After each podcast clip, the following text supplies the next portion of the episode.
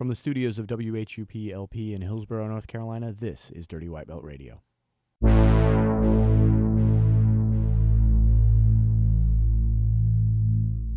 Innovative, often duplicated. When enough people get on the trend, I elevate it, make it way harder for them to follow what I take. It hard to swallow like a lozenge lodged in your trachea.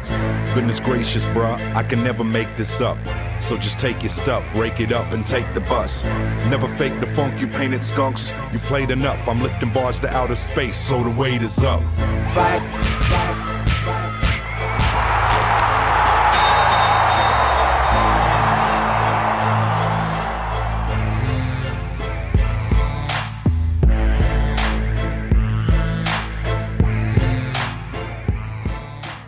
For the first time, adaptive athletes in jiu-jitsu are meeting for an extended period of time to gather, train, and share technique, and they're doing it right here in North Carolina. The gathering, the Adaptive Jiu-Jitsu Summit, is the brainchild of Brian Freeman, who you might know from his online name, Wheelchair Jitsu. But let's have Brian introduce himself. I am Brian Freeman. I train at Hoist Gracie Southern Pines, Team Rock. I represent Henzo Gracie also. I'm a purple belt under Roy Marsh. I have a spinal cord injury, incomplete, T4. I like windy strolls along the beach and wrist locks. He really does like wrist locks. I know that firsthand, no pun intended. And by the way, that's not the last pun or the worst joke you're going to hear in the next hour. But don't worry, all the people on this episode of Dirty White Belt Radio are funnier than I am. The seven of us stepped off the mat to have a conversation about how they all met and came together, about what advice they'd have for other adaptive athletes that want to get into jiu-jitsu, about how having an adaptive athlete at your gym helps everyone at that gym, and what to look for in an instructor and an academy if you're an adaptive athlete. There's a lot more as well, including some truly wicked humor. We'll introduce you to each of these people individually as the show goes on, but to start the conversation, I asked Brian Freeman about how all this happened in the first place. Brian, let's start with you. Like, how did all of y'all meet each other? Did you get started competing against each other, or how did this happen? I think for everybody, adaptive athletes especially, there's this thing at the beginning of, am I the only one? I can't be the only one. Let me find someone else out there, you know? And so we all kind of connected through that. And then, you know, one of us would connect with someone, and then we would connect with someone, and it's just been networking, basically. And then, you know, over time, because we're not alone on the mat, but for the most part, for what we have to do every day, you know, we're by ourselves. So when we have the opportunity to train with somebody else that, you know, understands the limitations, understands the situations, we take advantage of it. And you know, it just creates a bond, a different type of bond. You know, we need each other, and we also respect each other. And I think we all have something common in us as a human that allows us to look past what happened to us or what we were born with or whatever and do all this. So Brian's being horribly generous, by the way, because we're all here because of him. The guy you just heard preventing Brian from being too modest is Peter McGregor. Peter has an active Instagram account at DeadweightJJ that you might want to check out. Let's get back to him talking about he and Brian met each other in competition and about this week's summit. This wouldn't be happening if we weren't staying at his house, and I'm sure we all have stories about how he's influenced us to get to where we're at right now, especially today. So, overly generous, Brian. Shut the hell up. So, Pete, how did you meet Brian? We actually met in Toronto.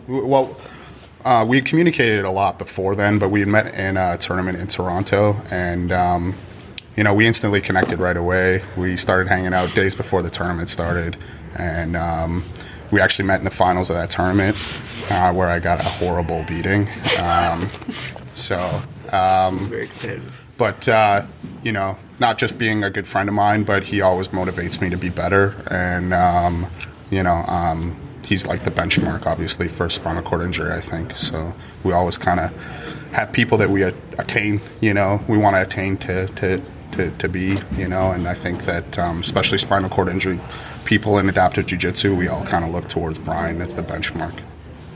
And as you can tell right now, that benchmark is completely on the floor, so I mean, it's kind of low. The bar is really low. Never get tired in my wheelchair seat. So you guys have been training at Brian's house for about a week now?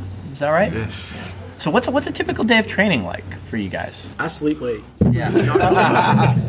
Well, our first day when I got there at like 10:30.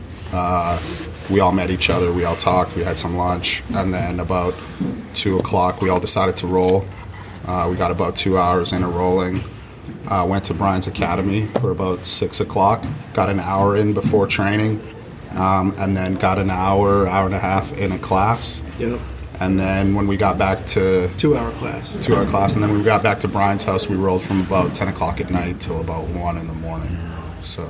And this is the first time a lot of these people, a lot of these guys and girls have met, so whereas all of us kind of know at least one of us, this is the first time we've kind of come together completely too. So in the typical day in between the training, it's been a whole lot of conversation and getting to know each other and, all the different personalities coming together. It's been pretty cool. It's usually only a few of us weirdos at a time congregating. So we're actually all. This is the biggest group of adaptive grapplers that I've been around all at once, unless I was at a tournament. The voice you just heard is Neil Brown, who trains under a Pedro Sauer black belt. Here's Neil's story. My name is Neil Brown. I am a triple amputee. I am a bilateral transtibial, which is both legs below the knees and a partial hand. I'm missing all or parts of all the fingers on my left hand, and I'm left-handed. So that's kind of a bummer. I lost my legs and my fingers due to sepsis involving MRSA. Everyone involved in the Adaptive Jiu-Jitsu Summit is in a little bit different situation, physically as well as geographically. One of the most experienced grapplers here is Maximiliano Ulloa-York. He says that jiu-jitsu changed his life not once, but twice. My name is Maximiliano Ulloa-York. I train in Miami, Florida, at Master Hillion Academy, the headquarters, and I have a T5 spinal cord injury. So without the use of my lower back and abdomen, and of course my legs. I met Brian a long time ago. I met Neil at Brian's house, but before it seemed like at one point one of us were hurt at some point. This is actually the first time where we all can actually train at the same exact time. I think that's Brian's not against each other. I think Brian's kind of like the common point for like everybody sitting here. It's like 7 degrees of separation from Kevin. It's pretty warm outside. Yeah. Say winter's gone. Yeah, when I met Brian for the first time at a Grappler's Heart tournament, which is an adaptive grappling tournament in New York, and I'd met him, online through social media. But it was 3 years ago? Or 4 years ago now, since the first Grappler's Heart. I think three or four years ago. Well, last year was the third. This will be the fourth one. This year. So it's almost 4 years ago, and ever since. I live in Kentucky, but at least 3 times a year I'm over here just because it's a great thing to be able to come train with other people that understand that we roll and we adapt a little bit differently to what we're doing. So it's kind of nice to be on the mats with new people, but you go to his academy and they're all used to rolling with him, so I can go, I'm 3 states away and 10 hours away from my home academy, but I'm still around people that understand that we do things differently. So it's nice to come here. What's cool is when I first started, I was, went through the same thing. I can't be the only one. And, through time, we've grown. And, I've inspired a few people to start jiu-jitsu and stuff. And it's exploding. But I've only inspired a bunch of dudes. I don't inspire any girls, anything like that. And a while back, her dad, Jess's dad, reached out to me on Facebook and asked me to connect with her. And I was like, yes. Somebody to inspire the ladies. Yeah. And thanks, Dad. And then he wrist locked you. No. That laugh belongs to Jess Munter, who for now is the only young woman in the group. My name's Jessica Munter. I like to be called Jess. I train at Imperial Jiu-Jitsu in Ephrata, Washington. My coach is Luis Alvarez.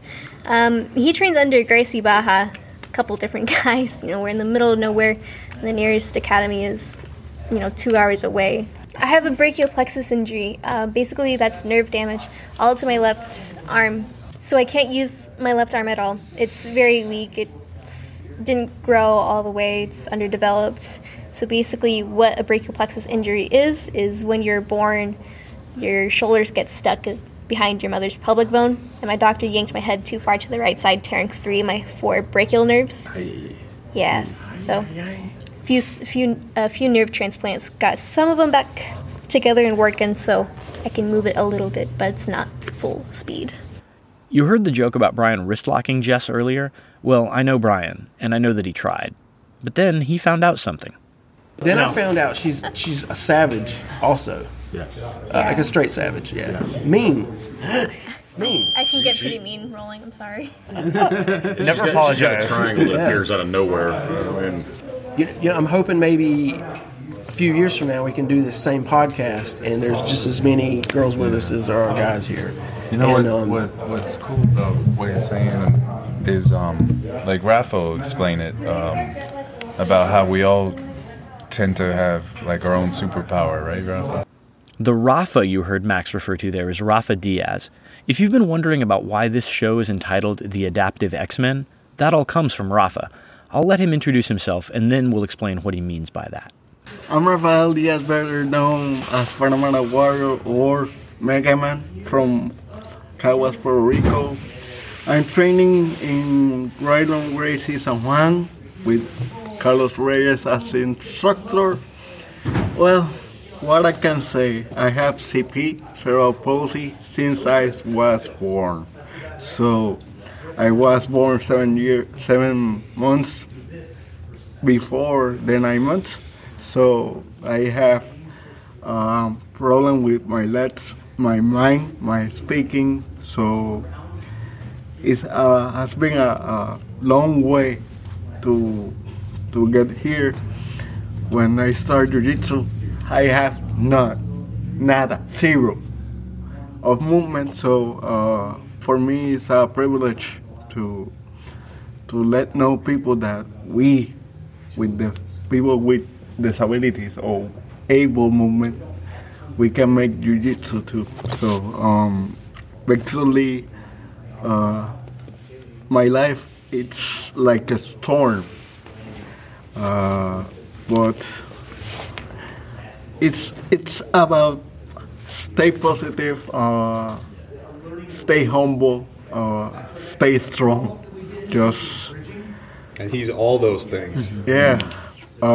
He does an amazing Flavor. Just to be the first one to drop the first F-bomb, he's the baddest motherfucker here. Yeah. Without a doubt. You'll get to hear the Flavor Flav impression later in the show. For now, let's find out about that X-Men analogy. We are a bunch of guys like X-Men with different abilities, because my strength, my arms. Jesse has this triangle. Max has the choke. Everybody has different abilities that we can learn from each other. Yeah. Each day is an opportunity to learn. Every jiu-jitsu 24/7. So, and because of what he's explaining, I think I have a strong feeling within even as 10 years time, there's not going to be an offense and defense because of so many adaptive athletes, para jiu-jitsu athletes, however you want to place it. They're still going to be rolling, hopping, walking into a door, and everyone in that academy is going to benefit from that person's limitations and how they're going to modify jiu-jitsu for it. And then everyone in that academy is going to know that one little trick, and then they go to a tournament, and then you're going to see more people in academies, so there's going to be more deadly secrets given away. Hey, Lourdes. Hey. What's your favorite tournament organization in jiu-jitsu? That's an easy one. It would have to be US Grappling. And actually, I love them so much that I'm going to go to their ref training in January. I know that they put on a lot of ref trainings because they're serious about the competitor experience. I've actually gone to 2 of the ref trainings myself because I wanted to be really sure that I was a decent ref. Yeah, I really like the way that they do the ref training. One, you can go to the ref training and you can get your training done, but then they even kind of mentor you at one of the events, and so you get to practice doing your reffing during real matches, and I really like that. US Grappling is run by grapplers for grapplers. You can compete in the new year. Register early to get a break on price at usgrappling.com.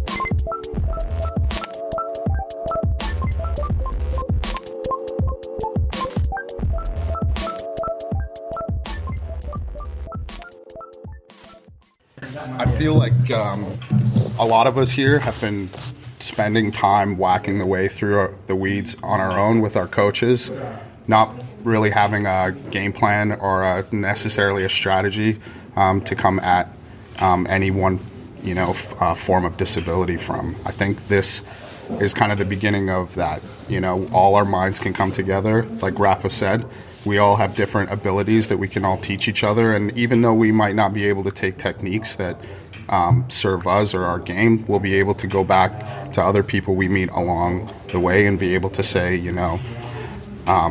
this X might not work for me, but it might work for you because I saw somebody with a similar injury like you, you know. So I think this is going to be amazingly helpful in the future for that, for us to take this and spread this kind of message. And for us to be able to come here and get our story out, is, I know a lot of people get inspiration from what we do, but like Rafa, for example, he's in a different situation than the rest of us. He lives in Puerto Rico.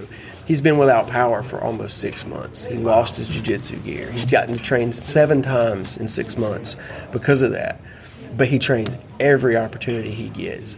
Any opportunity he can learn, and he doesn't let it stop anything. I hear people say, oh, well, it's expensive or this and that. But, when you just do what you can do, any chance you can, you can get it, that's the way you're supposed to do it. Yeah, man. He has to travel. He has to travel far to get to the academy, and he's in a dinosaur of a chair that's extremely heavy, so he definitely goes out of his way to train. And that's the love that jiu-jitsu brings. Like, you just have to have it.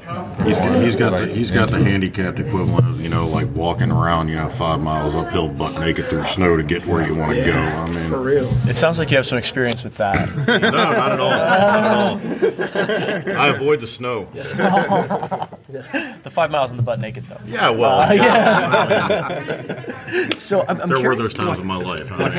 So yeah, my name is Tommy. I'm a blue belt underneath Ricardo Tubbs. I train at the Firma Training Center in Chesapeake, Virginia.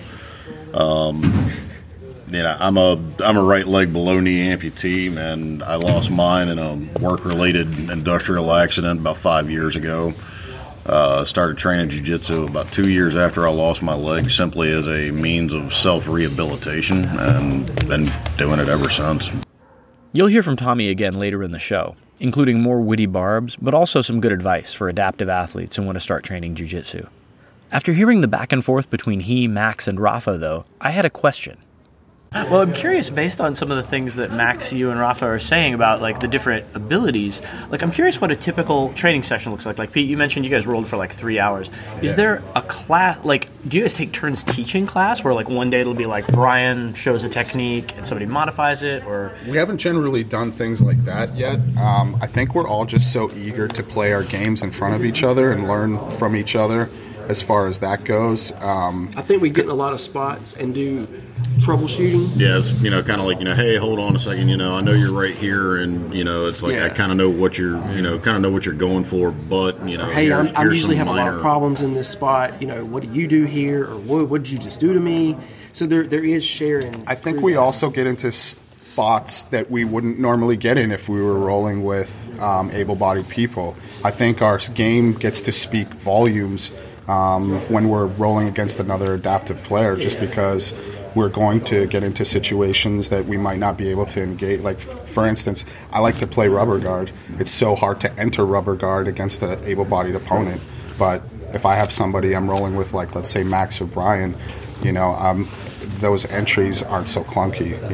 We're able to... We're on equal feet. Yeah, exactly. For lack of a better term. So I'm curious of what Jess is... experiences with this, because I think we've all rolled with adaptive grapplers pretty much, but this is your first time really? Rolling with some paralyzed guys? Yeah, this is my first time rolling with a paralyzed guy. It's interesting. Or a guy with no feet? Yeah, I did the tournament, of course. But was that the first time? Mm-hmm.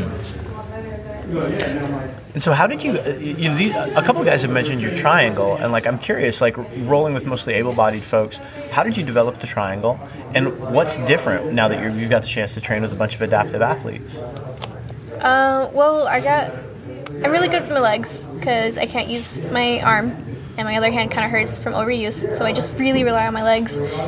And when I first started jiu-jitsu, you know, I didn't know what to do. I was always just flailing around until my coach just like, try this, and he showed me the triangle, and it's just stuck ever since, and I've been adapting over that, figuring out new angles of triangles, inverted triangles, lasso guard, barambolo into a triangle. Yeah. That's my favorite. Now you're talking. You said barambolo in Jeff's house. I know. Last night we introduced her to the truck. Oh. And how to take it back from the truck roll. I love it so much. Yeah. It's such an awesome technique. Just to clarify, when she says good with her legs, she means like she can control her feet, her everything. Yeah, they're like dexterity. They're like her arms. And it, you know what's crazier to like? There was something about watching her roll that I didn't get, but we talked, you know, over dinner the other day, and she was telling us that, you know, obviously she's right hand dominant, but she's left foot dominant.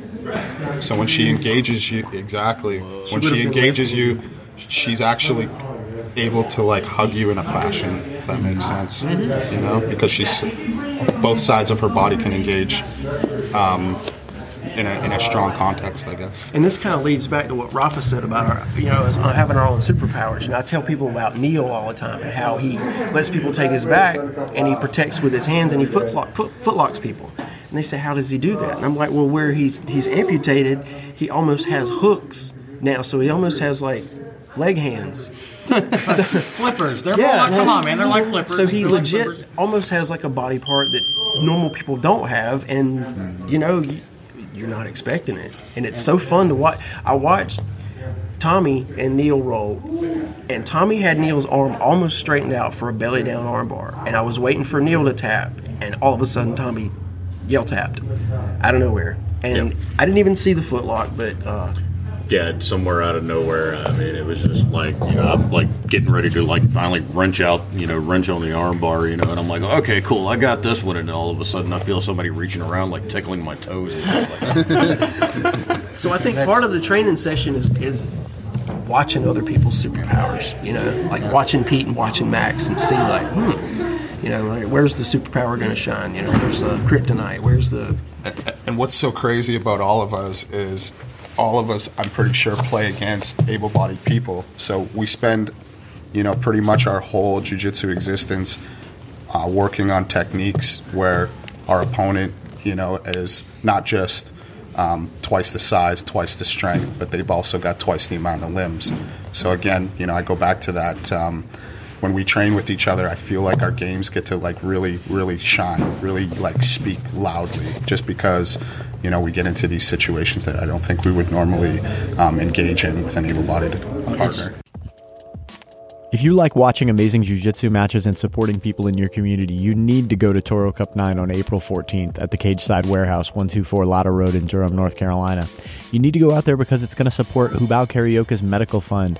The local black belt had a stroke this year, and we're raising money to help support his recovery. Additionally, it's James Boomer Hogaboom's birthday that day, and if you know Boomer, the owner of Cageside MMA and one of the brains behind Toro BJJ, does a lot to support the local scene, so get out here and have Boomer have a good birthday as well. That's Toro Cup 9, April 14th at the Cageside Warehouse, 124 Latta Road in Durham, North Carolina. And if you want to match on the card, contact John Bagels Telford.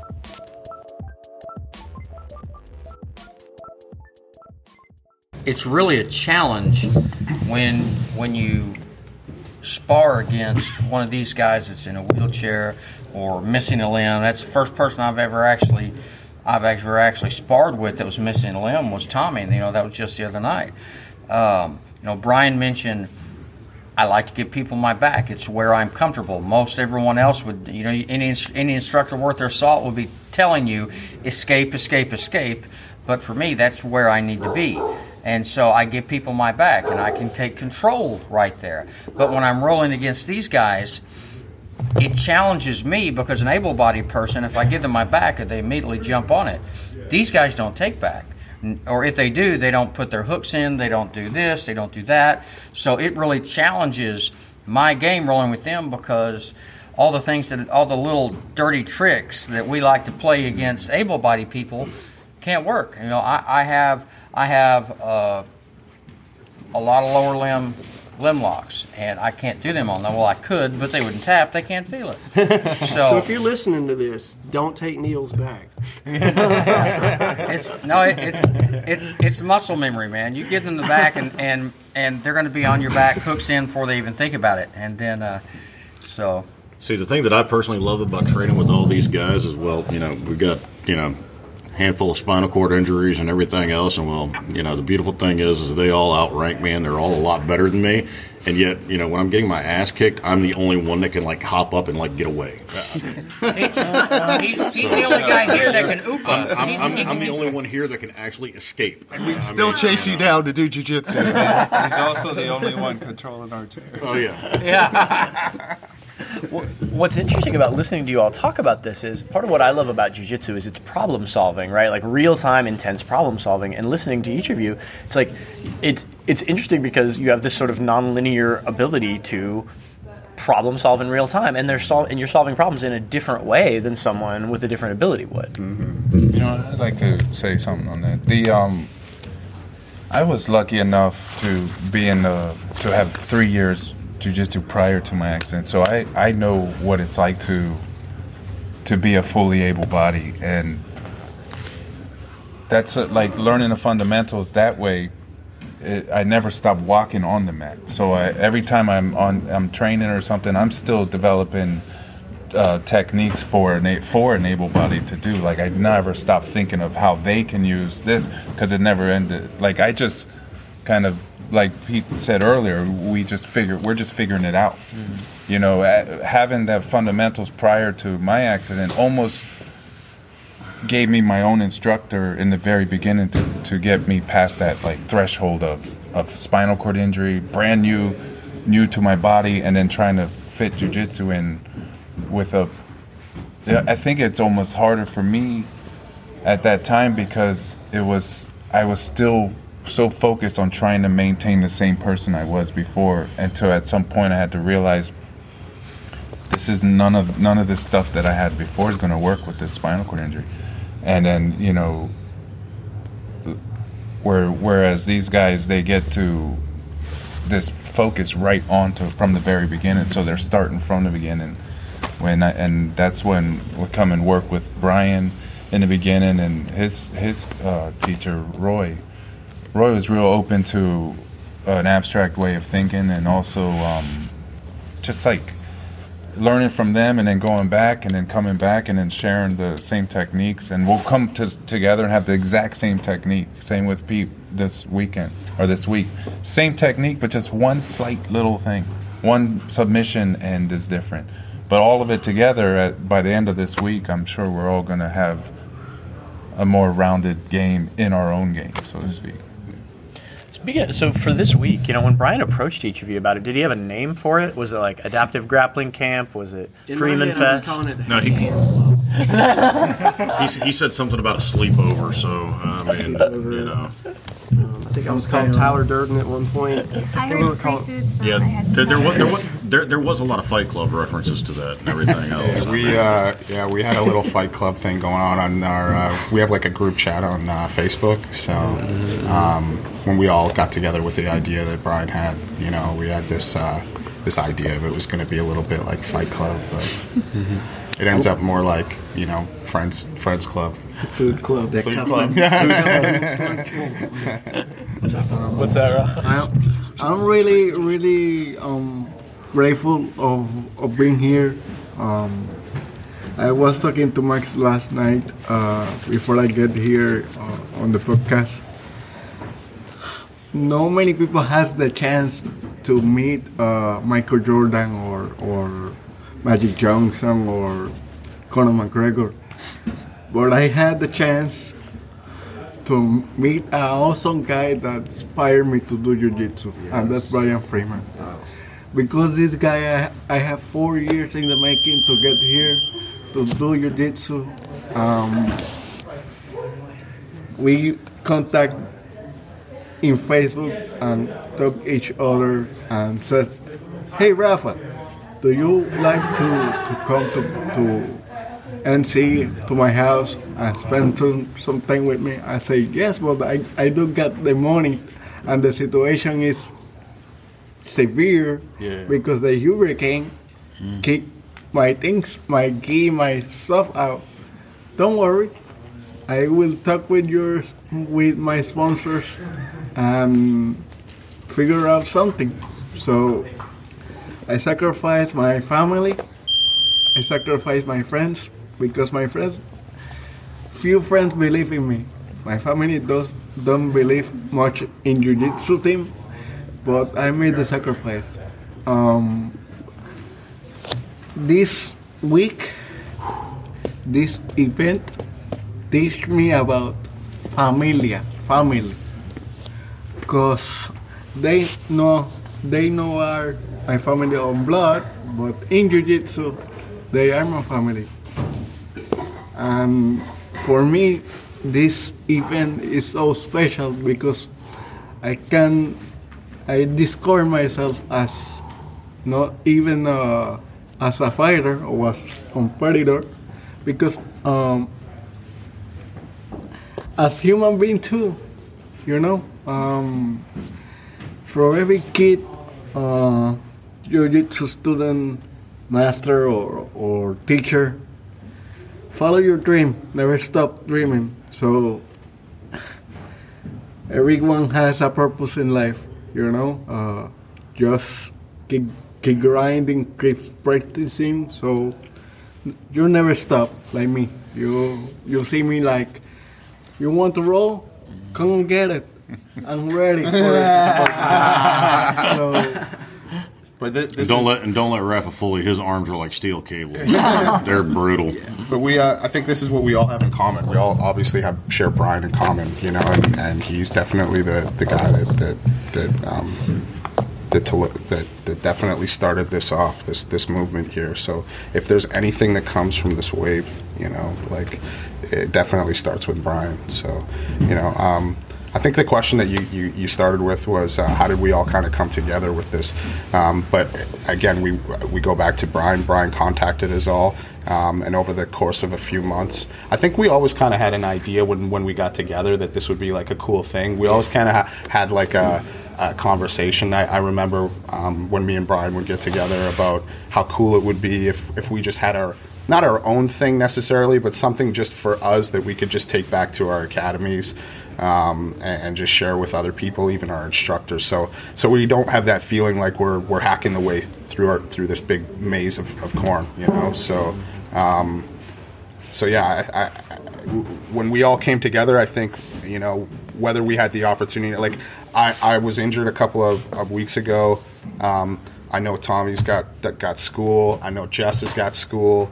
You know, we all, and Rafa obviously, you know, left his family, and you know, we all made sacrifices to be here, but we all did it because we knew that how important this would be for sure, you know. And you know, mentioning coaches the way you did, that's kind of a hidden lost aspect of what we do. You know, people see us out doing what we do, they don't see the coaches behind what we do. You know, I don't know jiu-jitsu, and I think for most able bodies, jiu-jitsu is difficult to learn as it is when you have other able bodies around you. And so, as a coach, when you're like looking at this person that you can't teach everything you've learned to teach, I think it says a lot about all of our coaches.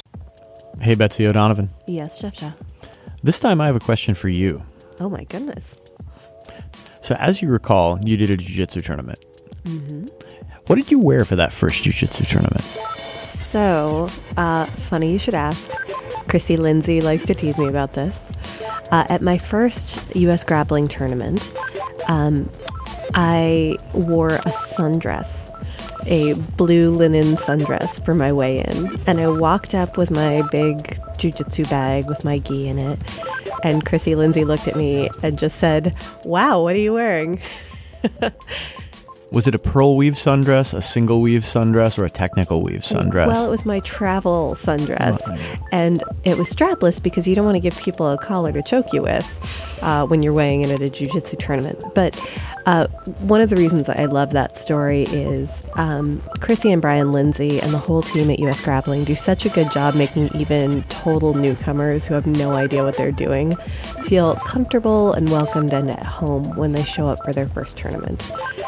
So I don't know if you are just starting out competing or if you've been doing it forever, but I would encourage you guys to start out at a US Grappling tournament, and there's a great one coming up Saturday, March 3rd at the Raleigh Convention Center, and you can get those early registration price breaks until Friday, February 23rd. Whether it's your first tournament or your 100th, you'll have a good experience at US Grappling. Register online at usgrappling.com. Thanks for supporting the folks who support us. All right.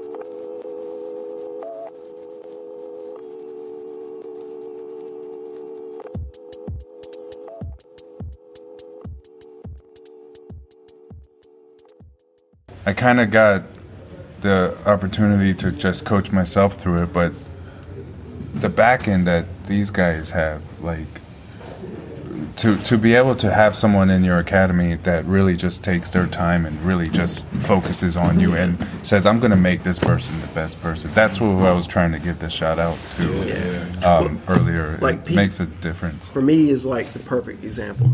I know Pete's early situation, his team, I don't think his coach knew exactly what to do with him. So Pete did a lot of sitting in the corner and on the sidelines and watching, you know, and I feel like he was kind of in a situation of Rafa where he just trained any chance he could get and learn anything he could learn. And it was more of a technique collecting, not developing a groundwork and a system for himself. And since he's been out with Boogie, you know, coming in now, he's like a rolling with him was not rolling with various techniques. Now he's got a system. He's got fundamentals. You can tell he's got a coach that's actually dedicated to him, you know, and I don't think it's... You don't have to find a coach that knows how to coach us. You just need to find a coach that's dedicated to coaching us, just like he's dedicated to coaching everyone else. Absolutely. And that says a lot about Neil's coach, Eric. Like, you know, I don't know your coach, but my professor's Ricardo Tubbs. I'm sure he's the same. And he's great, man. I mean, you know, when I first started doing jiu-jitsu a couple of years ago. You know, I had bounced into a couple of different types of, you know, martial arts studios since losing my leg, and you know it was one of those things. The first thing that I asked them was, you know, is there, you know, with this being the kind of movement game that it is and everything else, I said, you know, is me having one leg going to cause a problem, you know, with, you know, you trying to teach me? And He didn't even hesitate, man. I mean, there was no hesitation. He said no. And he said, come on in. We'll, you know, we'll work with you. We'll do what we got to do. And, you know, you learn what you got to, you know, you learn what you can learn. You know, we just go from there. So, I mean, it's you know, jiu-jitsu for me has been a really positive thing, man, because I'd hit a really, really dark spot in my life about 2 years after I lost my leg, and it was just because I wasn't getting back to my job and everything else and basically my life as quick as I wanted to.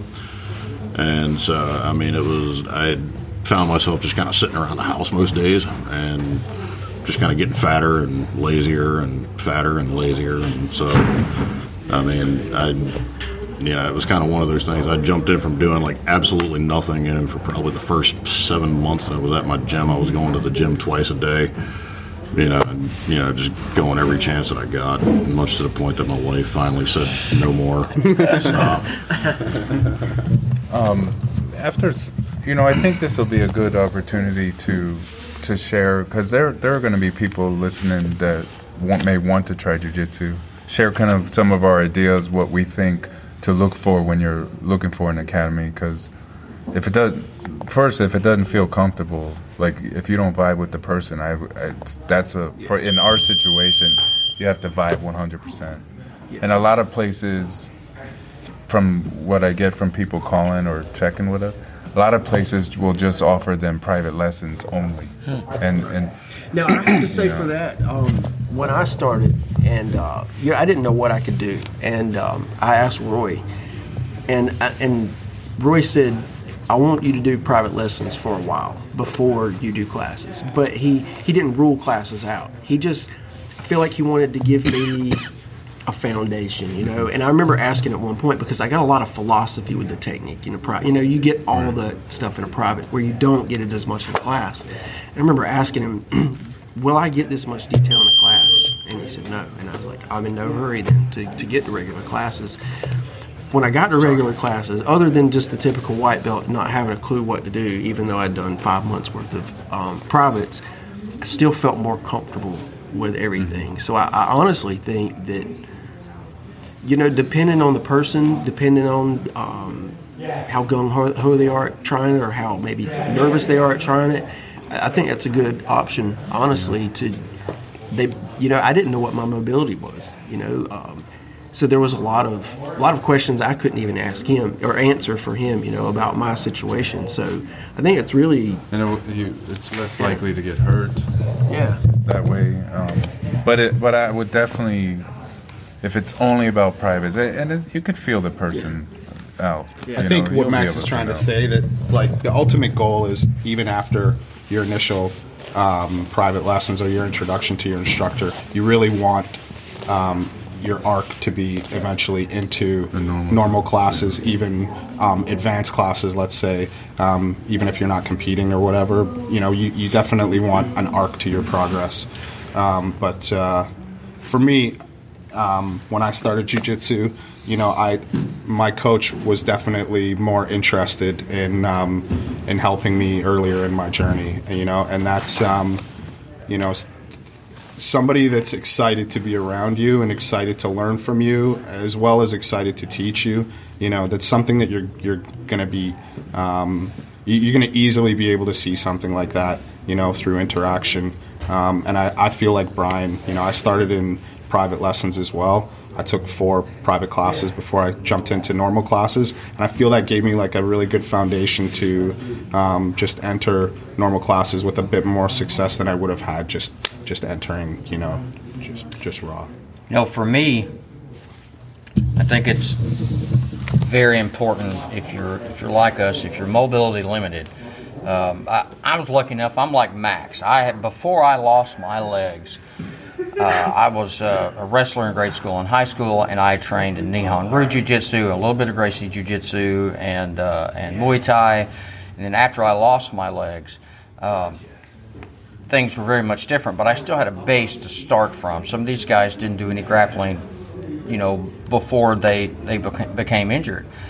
And I looked around after I lost my legs at a couple of schools, and I was actually turned down. So, you know, anybody that's mobility limited that's listening to this, you know, shop around the schools, find the instructor that's going to say, "Hey, man, well, let's give it a try. Let's see what we can do." Because I had someone that was almost, you just imagine them pat me on the head. "That's really nice that you want to train, but you know, maybe you just don't need to do that." So you have to find the instructor that's going to be willing to give it a try, and then hopefully find an instructor that can think out of the box. When I didn't start out with private lessons, but I already had a grappling base. I had to relearn how to grapple without feet, but you know, we would be doing regular classes. I'd go to regular classes, and the instructor would give us a move to spar and roll with for a few minutes, and I'd look over in the corner, and he's rolling with one of our blue or purple belts off in the corner. What I didn't realize then, and I know he does it all the time now, is he would take the next move that he was going to teach us. He'd go in the corner and just use his knees, keep his feet off the ground, and absolutely not use his legs, so he could figure out how to teach me. So my instructor, Eric, the entire way is try to put himself in my situation so he can teach me better, and then we both pound it out together, and I figure out what works and what doesn't work. And but you gotta find an instructor like that. I know Brian's instructor Roy would roll with him, not use his legs at all, you know. So sometimes you get instructors that will just look at you and say, "Hey, man, I'm glad you're here, but you're not going to be able to do this move I'm getting ready to teach, so you know, I don't know what to tell you." I've had instructors do that. I've had black belt professors, you know, say, "I have no idea in the world how to teach you," you know. So I think one of the coolest ways it was put to me, and this is a testament to Max's teacher, Master Hillion,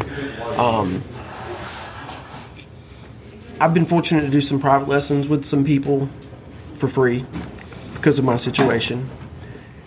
I didn't quite understand. It's a wheelchair card. Exactly. I didn't. I call it the no legs discount. 50% off, right? Yeah. Exactly. They but the way it was presented to me, I didn't feel like it was some special opportunity or something. And Master Helion put it to me this way. He said, I've been doing jiu-jitsu all my life, and you and Max are the first time I've ever had a chance to learn, you know, from this type of situation. And it flipped like, oh, we're not the only ones learning here. This isn't new for just us.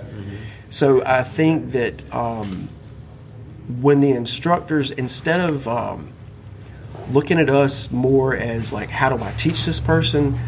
I think that our instructors that, you know, we have successes because they look at us not just how can I teach this person, but how can I learn from this person also. What's cool is Master Helion will come, he'll like, he's teaching every day, and then he'll come, I'm off in the side doing, brainstorming things, situations, whatever they're doing, trying to do it in a way that I can, and then it's funny because you never see him watching you ever, at all.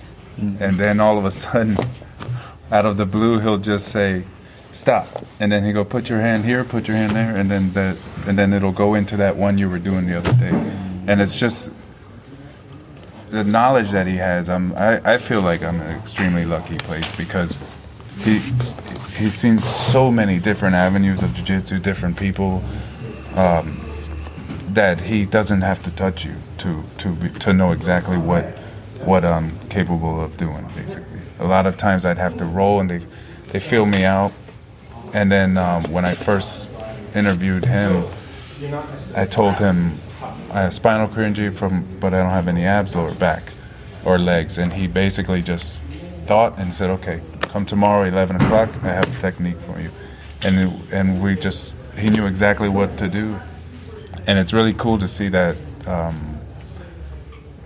someone willing to give their time and that knowledge that you would. I mean, it's like people around say at the academy are like, we get a private lesson every day, and it's just that he gives us that attention because Brian comes down a couple times. But it's not just like when he sees us, the attention, it's like he's constantly at home thinking about it as well. Like all of our instructors, they're not just like when we're on the mat, stop, oh, and then this is when we deal with jiu-jitsu. What's cool is Rafa's coach approached him about starting. And, you know, my good friend Ian Matuzik, we lost, unfortunately, to cancer. His coach, Dave Patton, was the same way. Ian didn't go there asking to try to, or even thinking about trying jiu-jitsu. Dave came over to him and said, hey, you want to try?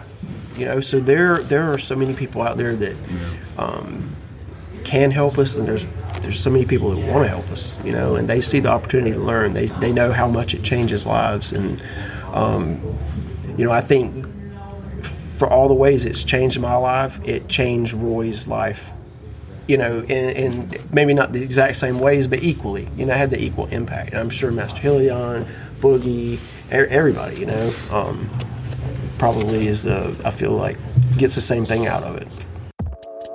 I'm going to tell an absolutely true story about a Toro BJJ product without naming any names. When I was at the World Jiu-Jitsu Championship one year, I was carrying around my Toro BJJ rash guard, and a legend of jiu-jitsu saw it and said, man, I love that rash guard. I, feeling obligated, gave it to him and said, please, train this. I've enjoyed your matches for years. He said, I can't take a picture of you with it because I'm sponsored by another company, but believe me, I'm going to train in this.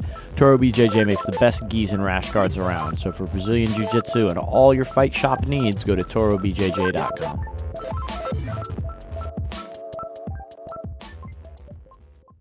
We have a lot of geographic diversity here too, you know, Kentucky, California, right? Like, I'm actually born in Scotland, live in Canada, train in California. Whoa. So I'm all over the place. I started in San Diego and then moved to Miami. So I live here in my chair's from Washington State. I can't remember where my cushion's from. I am from Washington State, Eastern Washington. A few towns over from where my chair was born. Excellent. I used to live in Seattle, and I still have to go back there once a year trying to find what's left of my foot. So. I'm from Caguas, Puerto Rico. We run training in San Juan with Master Carlos Reyes and Rylan Racy. San Juan. He's in Helion Academy also. And I was just born and raised in Western Kentucky and still live there. My legs are still there, floating in the air over Louisville. If you ever go to Louisville, Kentucky, take a deep breath of that smog. You're breathing in my legs. They went up the smokestack. Smells like athlete's foot. What? Oh. So Jess, where in Eastern Washington? I live in Grant County, a town called Moses Lake. I train in Ephrata, Washington. My team's Imperial Jiu-Jitsu with Luis Alvarez. Mm-hmm. And how long have you been training? Almost 3 years now. Most of these guys started out with private lessons. I was just kind of thrown right into it. Be like, here, make friends. And like, you drop off your kid in kindergarten. It's kind of scary. Yeah, she's been around jiu-jitsu like a lot of her life. Her family. Yeah. My uncle. She actually hated jiu-jitsu. My uncle is a judo black belt and a jiu-jitsu brown belt. And so I kind of been around it my whole life. He fights MMA, trains, and I'd go over. He'd be drying his gis or coming home all sweaty and stuff, and I'd hate it. So I just smell horrible. Or he'd be like, you guys should come train. So we go to the gym, say hi, and there's a bunch of sweaty guys swirling. I'm like, yeah, not for me, Theo, thanks. And I also just thought because I couldn't do it because my arm, so I had that in the back of my mind. So why did you change your mind? Why did you start? Yeah, okay. So when I first started college, I went as a senior in high school, a program we have in Washington State called Running Start. It's kind of like a college and high school kind of thing. So I took part-time classes at the Big Bend Community College, the community college in my town. And there is a self-defense seminar going on. And so I'm like, all right, I'll go. I have a few bullies that I want to learn how to defend myself from. And I go, and I'm the only one that shows up. And the two guys that are there, Luis Alvarez, my coach, and my other coach, Jeremy Seta, they're both there. They work at the college, and they're like, well, you're the only one here, so let's dive in. And I told them about my disability. We worked about 3 hours, just different techniques, how to defend myself if someone were to attack me on my left side or my right side. How am I going to do this if I can't use my left arm? Stuff like that. It was super fun. And then afterwards, we're just sitting on the mats, and we're talking like, so what do you guys do here at college? Jeremy, I'm the media specialist. And Luis, he was the trio programmer for Trio Upper Bound. Now he's the residence hall director on campus. But they're like, yeah, we teach Brazilian Jiu-Jitsu in Quincy and in Ephrata. And I'm like, oh, okay, I know what that is. Yeah, my uncle does it. And Luis, he's invited me to train at his gym the next day. He kind of gave me the address, his phone number and stuff. I think he kind of... didn't expect me to show up, but I did. And ever since, I've been stuck. We call it addicted. Yeah. Oh, no, I'm stuck there. I can't leave. They won't let me. But most people are addicted, don't admit it. No, my uncle was... It's not a problem if you enjoy it. A few weeks later, my uncle was at the house, and we were talking. He's like, so what's new? I'm like, oh, I started jiu-jitsu. He's like, what? I have to buy you a gi. So he bought me my gi, and that's nice. When it really kind of settled in. It's like, all right, I'm doing this now. Oh, free stuff. I can't waste $120 gi. I think we're all a little stuck once we start doing it. As I got my blue belt a year or two ago, and I've got a stripe or two on it, and the only person who put stripes on my blue belt so far is Master Pedro Sauer. And every time he puts a stripe on my belt, he calls everybody out, and usually I'm right around the last person if I get called, and they'd call my name. He says, let me tell you about my friend. He says, every time I think about having a bad day or something to hurt, I think about Neil, and I see what he's doing, and he gives us this speech, and which is very humbling for me coming from a professor. But once he does that in front of a group of black belts and a huge seminar with 150 people, I'm like, I can't ever quit now. I'm stuck forever. How do you ever stop jiu-jitsu, once a professor gives a speech like that? I think we're all kind of like that. We've all got people that see what we do. If we ever quit, they'd be like, you're quitting on life if you're quitting jiu-jitsu. So. And we can't run away from them. Yeah. Yeah, I can't run anyway, so I have to keep training jiu-jitsu. I have the exact opposite problem in my gym, dude. Everybody just guilt trips me into staying around. It's like, no, you're not motivational. No, we don't. You're missing a leg.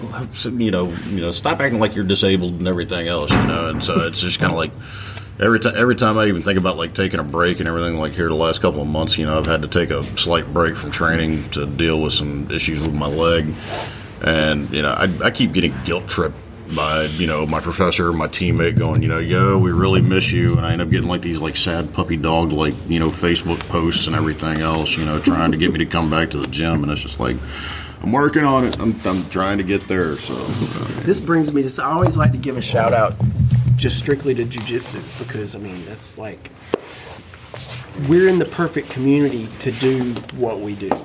I feel like the jiu-jitsu community is so supportive, you know, even, you know, just amongst the able-bodied, everybody's just supportive. It's such a humbling martial art. It's such a like a great way of life, and I feel like we're just in the right community to be doing what we're doing. We couldn't do it without the way the jiu-jitsu community is, for sure. And the technique as well. It's the community is one thing, but the technique exists whether or not we find it or not. Because a armbar that I find inside someone's back attack is still there if I didn't find it. You know, if someone hurt their leg and they're just let me train. That's why if you get injured, you should just keep going to the gym. Be responsible. Don't prolong your injury, but start working your other aspects of your game, because it took a spinal cord injury for me to be stuck in the situations I can't escape from anymore. And what that did for me is basically let me see thousands of ways to attack from the worst position. And I know a lot of us can we feel the same way. So as far as jiu-jitsu goes, it exists in every aspect of the game, in every aspect of life, but it takes us being there long enough to be able to uncover it, basically. Because any of us can uncover something, new technique, as long as you have the abstract mind. What's one thing that you wish you had known when you started training that you know now that you want other people to know? It's going to be hard.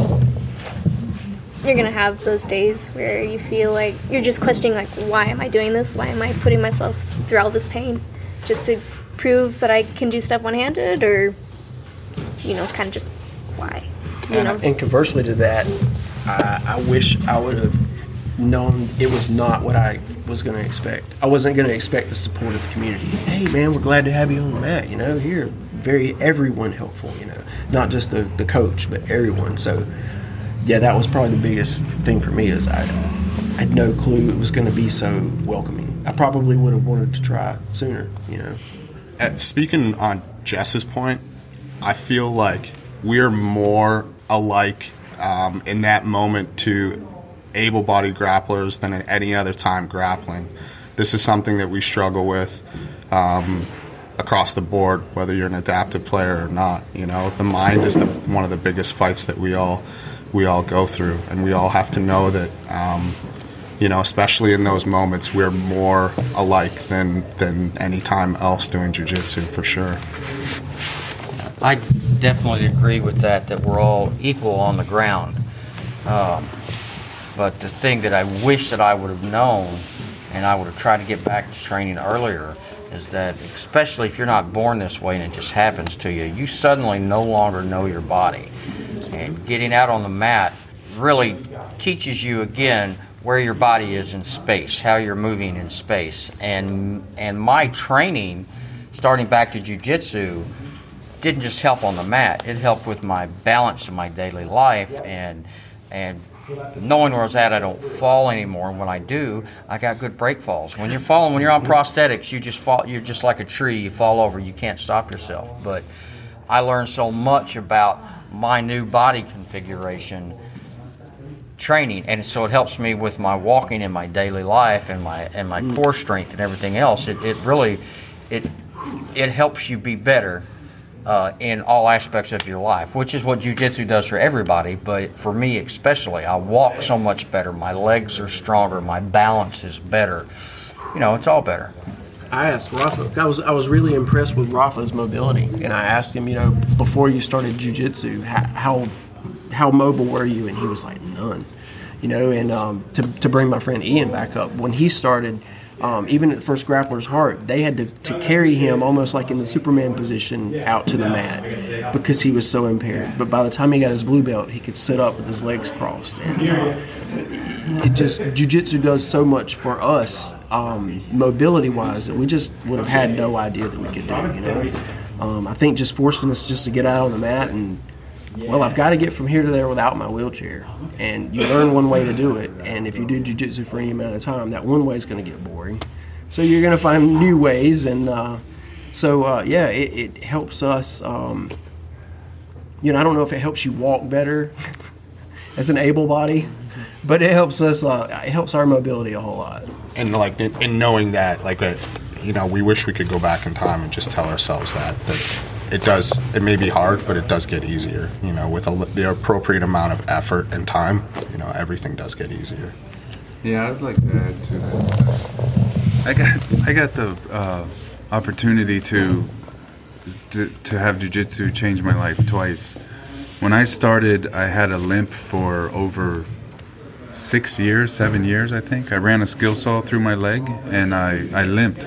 And if I knew now that I could tell myself that, dude, trust me, whatever happens, you're going to get all the fine muscles, all the small muscles that you need are going to be strengthened by jiu-jitsu, and it's going to basically make your limp go away. And then again, fast forward 3 years, I get a spinal cord injury. I already at that point understood the benefits of what the physical benefits, because in 6 months of training jiu-jitsu, my limp was gone. I was running up mountains. It never even came back. I could still put my finger between my muscle, but the limp never came back, not because it strengthened the muscle I cut in half, but it strengthened everything around it.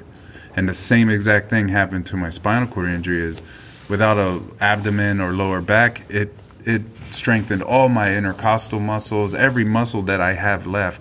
It made sure that I felt it and that it just got stronger. My intercostals came through my rib cage, and they now are my stability. I can't do a sit-up. But everything that I have, it made sure it let me know we're going to make it better. And then once it got past the pain part, because it's muscles getting created, then we ended up having the fun part where you start understanding your body based off of jiu-jitsu movement. It goes back to what Neil says. It goes into your everyday life. That might be a great metaphor for adaptive jiu-jitsu, and that we might not be the strongest people in our gym or what strengthens it, solidifies it as far as competition skill-wise, but we make everything around us a lot better. Yeah. We seem to strengthen everybody around us. True. And, whether that's intentional or not, that just seems to be the byproduct of everybody's jiu-jitsu in their academy. I don't need to walk into the doors to know that. Probably one of the biggest benefits that I've had from doing jiu-jitsu, just being a single-leg amputee, was equaling out my hip strength. Because being a right-leg amputee and everything, and still having my natural left leg. During my recovery process, I would habitually start putting 95% of my weight on my left leg, even though I am capable of 100% weight bearing on my right side. Doing jiu-jitsu, it kind of started helping even out the lower back problems that I was having. And like I said, I imagine with him it's kind of the same thing, because especially being, you have to walk a certain way when you have a prosthetics. And so, it's, for me, it just kind of, enabled me to start getting past some of the daily aches and pains that I would end up having, because I would end up spending, an entire day walking not quite the right way, just for the sake of comfort. And so, yeah, I walk entirely with my thigh muscles. My I have nothing from knee down that is connected and that can move. So that ends up tightening up my hips. It tightens up my lower back. I tend to get stoop-shouldered if I'm not paying attention, all because I'm walking with muscles that were never meant to be walked with the way they are. And so getting out on the mat, I I don't know, it's like for these guys, but my natural body configuration now is not with prosthetics. Prosthetics are just a tool to walk with. And so when I get out on the mat, I get to take my legs off, and I'm in the natural body configuration that I am now, so I can stretch out, and when I'm rolling on the mat, I can relax everything. The only other way I can do that is if I climb down in the floor at the house, and I got cats, so no, that's not going to happen. So, you know, I get to get out on the mat and stretch out and work everything in ways that, in normal life I never will, because I have to walk so robotically that, I can't stretch myself the way I need to with my prosthetics on. So being out on the mat, that's my natural configuration. The point about the mat being Neil's natural configuration makes sense to me, and I'll bet it makes sense to even a lot of you non-adaptive athletes. The mat is the most comfortable place around for a lot of us, and for this particular group of superheroes, they've found a home there. I wanted to close out the show by asking if there was anything we left out, and especially if there was anything that disabled people who want to try jiu-jitsu should know. The question I generally end the podcast with is there anything I didn't ask about that you really wish I would have asked about, or anything else you feel like people should know? I think instructors all should get somebody foobar like us in their academy. So when they get that one guy that comes in and says, yeah, I sure would like to train, but man, my back hurts sometimes, and my instructor just leans back and says, hey, you see the guy out on the mat with no legs, taking that guy down, standing up?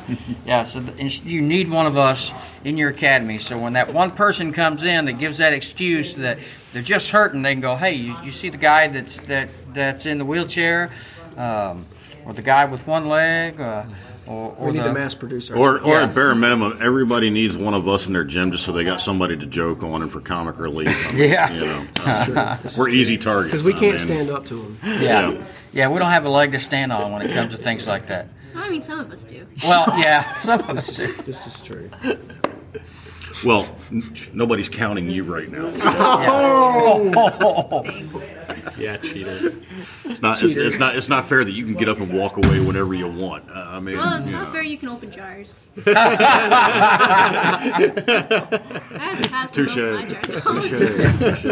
She's trying to open up a peanut butter jar last night, and she's like, Neil, can you open this for me? And too bad there's not video. I have to hold up my hands. I've got 5 fingers on one side and none on the other. It's like, what am I going to do? Yeah, you can still kind of grip with the top. Yeah, I can still kind of grip, I guess. Yeah. 4 of us get in a car and can't get out. And we need the rest of them to put everything in the car and everything. Yeah, so I'm riding around town right now with 4 wheelchairs in the back of my truck and everything else, and only a couple of you in it, so they're probably wondering who you stole some wheelchairs. Right, it's usually just me and him in the truck, and I've got 3 or 4 wheelchairs in the back of my truck right now, and and it's really great because when Brian or any of them does anything that irritates me and everything, I just kind of take my dear sweet time getting places. And his truck. It's like, oh man, I got to stop and get coffee real quick, and his truck is so tall, and I'm on prosthetics on both sides, and I'm short to begin with. He's 6 foot something, so when I climb down out of his truck, I'm like a toddler trying to climb out of a high chair. Yeah, he kind of looks like my 4-year-old. It's the whole. I think I'd just like to finish by saying I'd like to give a shout out to every one of our coaches.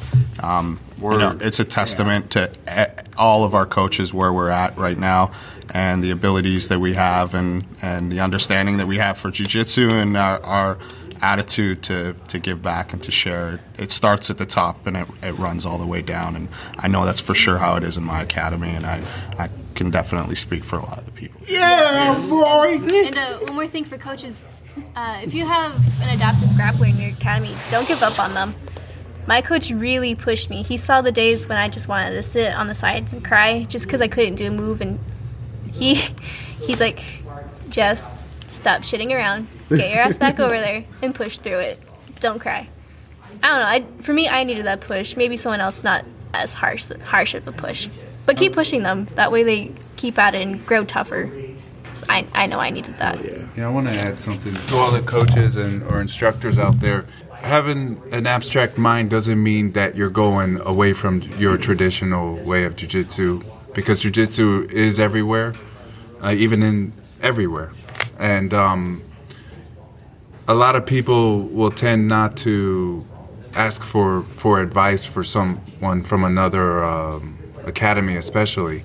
But our community here, we're not about one person. We're not about the, you know, making one person be the leader. We're all kind of leading each other. So on top of that, we're open to anybody who has any questions. Like if you want to email any of us that have the similar situation as someone that maybe coming in through your doors, then we're fast to respond, and yes, we'll give any advice, any tips. It's all about the whole community coming together as one instead of trying to hold on to techniques and not share them. You know? And the biggest thing that I've got for anybody that might be in our position that's, you know, possibly considering to start training, don't worry about what you can't do when you first come in. Yeah, because you don't know. Yeah, I mean, you know, don't even entertain what you can't do. Don't look at a move and go, I can't do that. I mean, you know, the attitude that you ought to approach it with is, I can't do that right now. Yeah, right. Exactly. I'm incapable of doing this right now, so I'll work to get there. Because there's so much about jiu-jitsu that, you know, beyond the techniques and everything else, there's just something extremely rewarding about getting out there and pushing yourself, you know, beyond the limit that you couldn't previously get beyond. You know, so I mean, just, you know, it's all really just a journey. I mean, just have fun with it, you know, and take it as it comes. I'd like to just end by kind of a different note, thanking you, Jeff, because if we can't get our word out, we can't get other people on the mats in our situation. We can't find everyone. You know, you might have a neighbor down the street with cerebral palsy, or Boomer might know someone who just came back from Iraq who's in the military who lost a limb or got paralyzed or whatever. So having this platform to get our word out is super important to me, because I just want to see it continue to grow. You know, as the sport grows, there's a little more self-promotion popping up, but I want the message still to be us as a group standing together on our wheels, but just for the growth of the art and for what it does for us as people. You know, the sport part of it is just a small piece of the whole lifestyle, the whole art, and everything it encompasses. But I just want to thank you, thank everybody who supports this mission, thank Boomer, thank Cageside, you know, just anybody who supports this mission, all the promotions that give us opportunities to have matches, to show people what we do, that we like to strangle people just like anyone else. Leverage is leverage. Toro Cup needs its first adaptive jiu-jitsu match. I think we can make that happen. And then it needs its first combat jiu-jitsu. Yeah. Do you want to do that at the same time? Is there anybody you really want to slap? Yeah. See, that's okay. So absolutely. I've had this sitting right to my left. Exactly. So that's been the problem with my thoughts on the combat match is, like, we've all grown to be brothers. Mm-hmm. It's like I would have a hard time slapping any of these guys with, like, bad intentions. But I'd slap the shit out of them with love. Right. In the name of para jiu-jitsu, of course. Yeah. Of course. And we would slap you back. Yes. Guaranteed. Yeah, boy! Well, this has been a blast, guys. Thanks so much for taking the time. Thank you very much. Thank you.